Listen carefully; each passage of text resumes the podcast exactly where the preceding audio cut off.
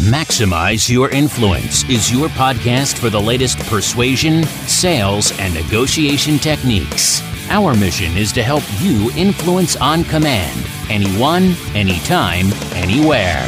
Your host is the author of Persuasion IQ, Laws of Charisma, and the best selling book, Maximum Influence. Now, your host, Kurt Mortensen. Woohoo! And welcome back to Maximize Your Influence. Kurt Mortensen here. This is episode or podcast 351. Welcome back as we take a deep dive to find out what Bill Gates and Warren Buffett look for in people they hire and promote. What do they really feel about the skills needed in the workplace, those soft skills that are so important? We're going to talk about that today. Had a busy week, been coaching people on how to create that perfect, persuasive presentation. Because anybody can present, but is it persuasive? Anybody can inform, but is it influential? Anybody can communicate, but is it convincing people? There's nothing worse after a presentation when people say, Good job, thank you. And then you say, Are you going to do it? They're like, Well, no, but good presentation. That would be in the epic failure category. So we'll talk a little bit about that today. And of course, what Gates and Buffett say. And of course, the geeky article and the blunder of the week. So let's do it. Let's start with the blunder. Homer? Don't, don't, don't! All right. So this goes out to network marketing MLM. I saw this happen the other week. It definitely hit the blunder category. Now, this has nothing to do with the industry of network marketing or MLM. I personally know 10, probably closer to 20 people that have made over a million dollars in network marketing. It can be a great business model when it's done right and people know how to genuinely influence and convince people. The challenge is a lot of people in network marketing haven't been properly trained and they hit that cheesy high lactose arena where, yeah, they're doing some things that are giving it a bad name. And this would be one of them. So there are a lot of people looking for jobs now and trying to figure things out. And there's this ad for a really kind of great job, had had the ability to earn some good money. And of course, there's a job interview. And of course, people were calling up wanting the job. It looked great, sounded like a great company, sounded like a great product. And then it was kind of a bait and switch. No, it was a bait and switch where it was for network marketing, where you had to pay them to get a job, to get a straight commission job, basically what it comes down to. And I have no challenge having the interview or interviewing people to join your network marketing company, but what a bad way to start a relationship where people feel deceived. That when you get to the point that it's network marketing, not a standard corporate job, you know there's going to be a lot of hurt feelings there. Now, 10 points for creativity, 10 points for getting the phone to ring. But when that happens, a lot of people get upset. They feel like you wasted their time, you took advantage of them, and it's the old standard bait and switch. You gotta be very, very careful of that because they might feel like you're lying to them. Nothing's worse when a salesperson calls my company and says, Oh, they're expecting my call. I talked to them before. I have an appointment. And they're all lies. How can you start a relationship like that when they're starting it off with a lie or a perceived lie? Just saying, just put it out there. Got to be careful. You can be creative, but when people feel like you've uh, twisted the truth a little bit, it's a lie, it's deceiving, maybe that you're only 90% accurate, those things will destroy your ability to influence and build trust. And that will be our blunder of the week. Which brings us to our geeky scholarly article. Brought to you from the Journal of Psychological Science, spring.org, and Dr. Noah Shamosh. Basically, a cool sign of high IQ. So they found that stronger self control is a sign of higher intelligence. Because when people are faced with temptation, they have found that people, the more intelligent they are, they tend to stay a little cooler. Basically, when you have a higher intelligence, people waited longer for a larger reward. So they took a look at 103 people and gave them a series of tests that involved choosing between small financial rewards today or larger ones later on. Basically, you want $5 now or $10 in a month. And of course, you know, choosing the larger reward makes sense, but you know, five bucks right now, give me some lunch is a little tempting. This has also been called delayed discounting. The longer the people have to wait for a reward, the more they discount its value. So, bottom line is they found that people with higher intelligence could wait longer for the reward and demonstrated higher self control. In fact, when they were doing this, they were scanning the brain, and the area of the brain called the anterior prefrontal cortex, or we call it the frontal lobe, had greater activation. And when it had greater activation, people had a higher ability to delay gratification. Because that's the area of the brain that allows people to manage complex problems and deal with competing goals. And Dr. Shamosh said, It's been known for some time that intelligence and self control are related, but we didn't know why. And now we know it's the anterior prefrontal cortex, which, of course, we've talked about on the show. It's the very last thing to mature. That's why when you do it with teenagers and kids, it's a lot more difficult for them to delay gratification. And so this might sound familiar. Remember the marshmallow study? This was done at Stanford with Dr. Walter Mischel. We've talked about that study on the show before. Where they're trying to figure out if they could delay gratification now. Are they better at a young age? Were they more successful in the future? And they said yes. This was done way back. Again, at Stanford University, I think it was around 1970. They brought these kids into an empty room, no distractions. And there was a treat there either two animal cookies or five pretzel sticks. They were on the table. And the researchers said, hey, you can eat the treat now, but if you wait 15 minutes, we're going to give you a second treat. You know, some kids covered their eyes, some sat on their hands, some tried to distract themselves, one even tried to take a nap. And so the researchers were trying to see those that could delay gratification and was that an indicator of success. There were 16 boys and 16 girls in the study. And the results show that not thinking about the reward enhances ability to delay gratification rather than focusing the attention on the future reward. They also theorized that this delayed gratification at this age was a big indicator of their future success. But here's what's interesting, and this was also done in psychological science, where some people didn't buy into this delayed gratification, this self control, that there were other factors. So I got one study says that's high IQ delayed gratification. We've got the marshmallow study, but then this other study shows it's also based on their economic status. They said it was all about the affluence of the families. Again, the marshmallow test was done at Stanford. Keep people dropping off their kids going to Stanford. I mean, Stanford's an expensive school. And so they found in this subsequent study that children from lower class homes had more difficulty resisting the treats than the affluent kids. So it was the affluence, the success or wealth, that shaped the ability to delay gratification. You're like, what? So as they looked at the piles of data, things that they were collecting, they found out that poverty makes people focus on the short term because when resources are scarce and the future is uncertain, focusing on present needs is a smart thing to do. The now, the now. Who knows what the future holds? We got to take care of it now. And they says that undermines long-term goals like education, savings, and investment, which just makes poverty worse. So I want to give you both sides of the issue there. There's some truth to all those. But the reality is, if you want to hire somebody or you're working with somebody, you want to see if they have a high IQ, look at their delayed gratification. Because there is a direct correlation between delayed gratification and IQ. And that's our geeky, scholarly articles this time of the week. So there's a video that was sent to me a while back from the University of Nebraska. I show this when I teach perfect persuasive presentations. This is a video of Bill Gates and Warren Buffett together, both billionaires, both running successful businesses.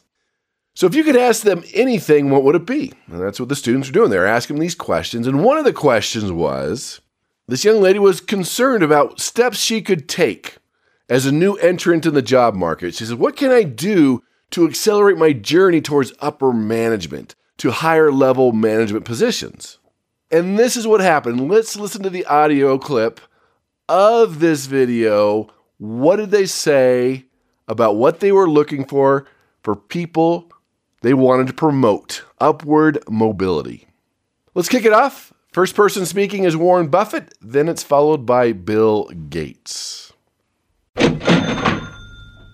Yeah, well, one thing I will tell you that I didn't realize when I was getting out of school is how much the unusual person will jump out at you. I mean, you know, and, and it isn't because they got 200 IQs or anything like that. It, it's really because of just how they behave, you know, what they bring, the energy they bring, the commitment they bring, the quality of how they do things, how they treat the people around them, all kinds of things. But uh, you will jump out much more than you might anticipate. One of the things you would want to be sure to do uh, is, whether you like it or not, get very comfortable, it may take a while, with public speaking, for example. I mean, that, that's a, an asset that will last you 50 or 60 years, and it's a liability if you don't like doing it and are uncomfortable doing it, that also will last you 50 or 60 years, and it's a necessary skill. But a lot of the skills are just human skills. If you get the best out of people around you, that's a rare talent, and it, it doesn't it doesn't correlate with IQ. It correlates with a you know an attitude and toward the world and toward other people. And it's a talent that if you work at early and you're really conscious about it, you know, you don't have to show up other people. You know, you don't have to be smarter than they are or anything else. You want to bring out the best in them. It will pay huge dividends. Certainly in the business Microsoft is in, the opportunity of, of an employee after they've been with the company, even say three years, people can start to rise. They can rise because they are good at strategy, uh, and that's mostly writing things. They can rise because they're leaders of people. Uh, they can rise because they're an individual contributor. And we try to have career paths that are good for each of those things. What, the ideal person, to be frank, is somebody who's good at all three of those things. And as you get high up in the organization, the jobs really demand uh, great individual thinking skills, being great with people and great with strategy. It's always stunning to me, given how many smart people there are, and in these individual buckets, there's uh, there are quite a few people. But when you want that combination, it's rare. And I don't know why it is. It's possibly if you're a good individual contributor that you're given so much slack that you're never encouraged to reach out to other people and get their ideas. But the, the people who have that right combination, or if, they, if they're not good at one of those things, they partner up with someone and draw uh, that missing piece out. Those are very rare. So whenever we're looking at top spots, uh, you know, it, it, if we could find more people like, like that, we'd, it'd be a fantastic thing. I hope you caught that long list of soft skills, which some study shows is 85% of your success. Now let's start with Bill Gates and what he said. Now he's looking for three things, and he says it's very rare to find someone that has all three of these. Now, strategy, that would be your thinking skills. That's obviously important. And some people are really good at being a contributor. But then, of course, he said leaders, those that are great with people.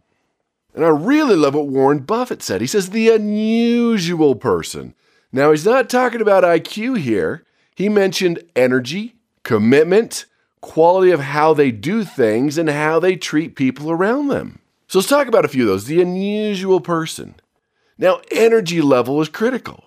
In fact, that was one of the traits I found with charismatic people when I was researching laws of charisma having energy, giving people energy, having a health plan, exercising, being full of energy was a trait found in charismatic people. Because you don't want to be the person that's sucking the energy out of people. You want to give energy to people. You want to have that energy. And you can't give energy to people if you don't have that energy yourself. In fact, if you want to know more about energy, go to the archives, the podcast archives at influenceuniversity.com. The archives membership is free and you could learn how to have and transfer more energy. In fact, everything you need, go to maximizeyourinfluence.com. You can find a link to the archives, link to the advanced training at Influence University. You can take your free persuasion IQ assessment, see where you rank, and get the free book. The new edition of Maximum Influence. Just pick up a little shipping and handling. All right, that's our commercial. Let's go back to Warren Buffett.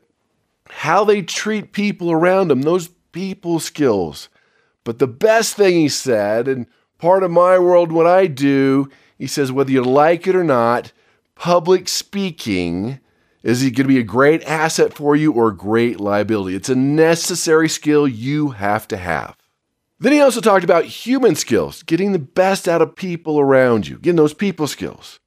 Then the best thing he said is part of my world. I'm a big advocate of this. He says, whether you like it or not, you have to learn how to do public speaking. It's going to be a great asset to you upward mobility, or great liability. It's a necessary skill that you have to have. In fact, to get back to laws of charisma, your public speaking skills is also part of your charisma, how you present yourself. The studies show get upward mobility and your presentation skills go hand in hand. But it's interesting that Warren Buffett even talks about this. You see, when he was in his early 20s, Warren Buffett was terrified of public speaking. He couldn't do it, he'd throw up. And at that time, he was doing business school at Columbia. And he saw this ad in the paper for Dale Carnegie's public speaking course for college students. He's like, oh, I need this. He signed up, he gave him a $100 check, and he was so scared he stopped the payment on the check. He couldn't do it. He was just too terrified. And then he graduated from Columbia, went back to Omaha, and got a job selling securities. But the problem was there, he couldn't speak in front of people. And he saw the ad in the paper again. He went to sign up. This time he gave him $100 cash because he said, if I give him cash, I knew I wouldn't get it back and I would show up. And he did show up. And he said there's about 30 people in the class.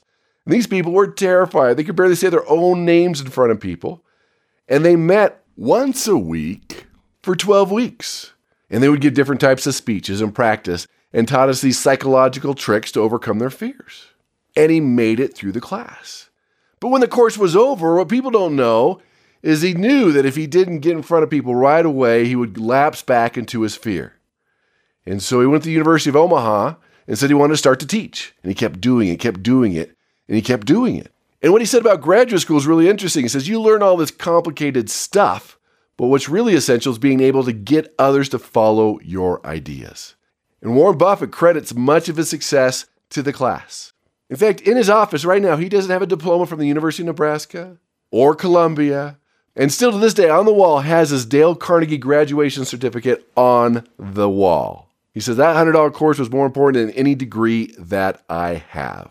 So it doesn't matter what you do, what your career path is, you need to learn how to present yourself. Public speaking is a critical skill.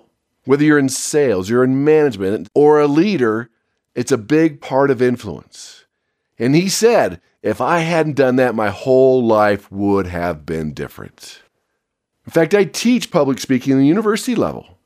Why? It's a critical life skill. They need it. In fact, when I see students or they contact me on LinkedIn, they said that was the best class. That was the most important class. That class helped me the most because it's critical. When you add presentation skills with your persuasion skills, your ability to answer questions, to think on your feet, to handle a heckler.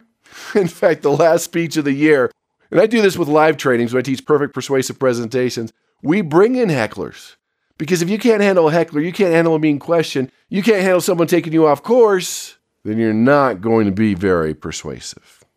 In fact, if you want to get the training on persuasive presentations, go to Maximize Your Influence. I will give you a special deal this week on handling the fear. How do you format a persuasive presentation? How do you handle the heckler? How do you deal with the crazy people in your audience? In fact, how did I get into this? How did I get into speaking? It wasn't my favorite thing. This is how I got into it. When I was working on my graduate degree, there were all these group projects, semester long group projects. It was good at teaching to work in groups, work with other people's strengths and weaknesses. But here's what's interesting, and this is how I graduated, just so you know. The group would get together, very first meeting, get to know each other, and the question came up who's giving the presentation? Because in these groups, you had to write a paper, and there had to be an hour long presentation at the very end to share your findings with the class and the professor.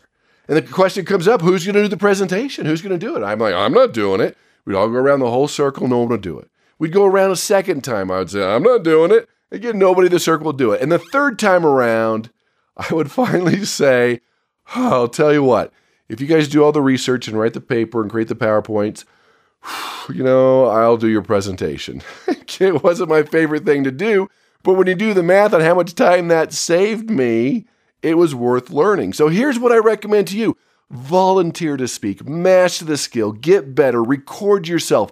Again, direct correlation between your public speaking skills and your promotions, your upward mobility, and your income. Go learn how to do improv. Learn to conquer that fear. It's okay to have some butterflies in your study. Get those butterflies to fly in formation. You've got this. You can do this. I know it's not your favorite thing to do right now, but most people won't even do it. This is one of the number one fears out there public speaking. That's why Jerry Seinfeld makes fun of that. People would rather be in the casket than giving the eulogy because public speaking is a higher fear than death. Makes no logical sense. Get out there and do it. So many people aren't willing to do it, to put themselves out there. That's why they don't get the promotion. That's why they're not influential. I am telling you, this skill will make the huge difference. Take the advice from Bill Gates and Warren Buffett. Learn the soft skills. And I know that's why you're doing that, is why you're here. So thanks for listening today. That's our podcast. Tell your family, friends, and enemies about the podcast. It can be found on MaximizeYourInfluence.com, iTunes, Spotify, and iHeartRadio. You can also find us on YouTube under Maximize Your Influence. And you wonder what I talked about on the YouTube channel this week? The 10 common sales mistakes or blunders that people are making right now that's costing them money. So take one thing that Bill Gates said, I said, Warren Buffett said, and just apply it, use it, become more influential, become a better negotiator, improve your public speaking skills. And when you do that, it's inevitable you will persuade with power.